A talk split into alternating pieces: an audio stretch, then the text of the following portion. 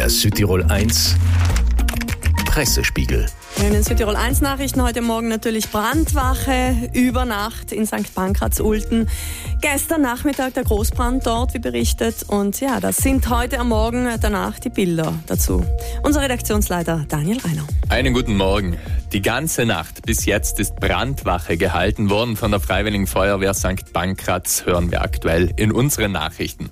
Auf der Dolomiten-Titelseite ein großes Foto des Wohnhauses in Brand mit den Flammen vor allem noch im Dachstuhl. Brand zerstört, Wohnhausbesitzer tot aufgefunden. Der Titel mit Details dann im Artikel. Zum Beispiel, dass zurzeit Wassermangel bestünde und deswegen seien die Feuerwehren von Meran und Tscherns mit ihrem Dank wegen zusätzlich alarmiert worden.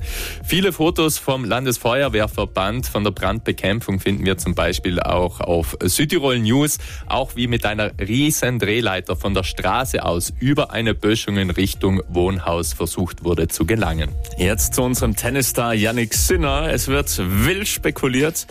Ja, es geht diesmal um die Liebe. Auf Tageszeitung Online zum Beispiel mit dem Titel Die Frau Sinner. Gemeint ist die italienische Influencerin Maria Braccini, die sozusagen von ihrer Mutter geoutet wurde in der italienischen Zeitschrift Oggi.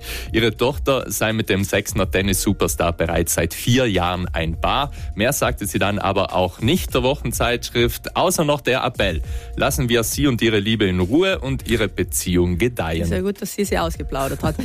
in Sachen neue Landesregierung heute eine Frau im Fokus. Plötzlich Landesrätin, groß auf der FF, auf dem Titelbild Uli Meier mit ihrem inzwischen gewohnt blauen Anzug. Sie war jetzt 20 Jahre lang Oppositionspolitikerin, jetzt ist sie Landesrätin und es wird der Frage nachgegangen, ob sie das kann, also regieren. Und wir wechseln noch zur Landwirtschaft. Auch großes Thema derzeit. Die Entscheidungen in Brüssel zum Einsatz von Pestiziden und Gentechnik rufen viele Reaktionen hervor. Auf Rhein News werden Bauernbund als Befürworter und Bioland Südtirol als Gegner gegenübergestellt.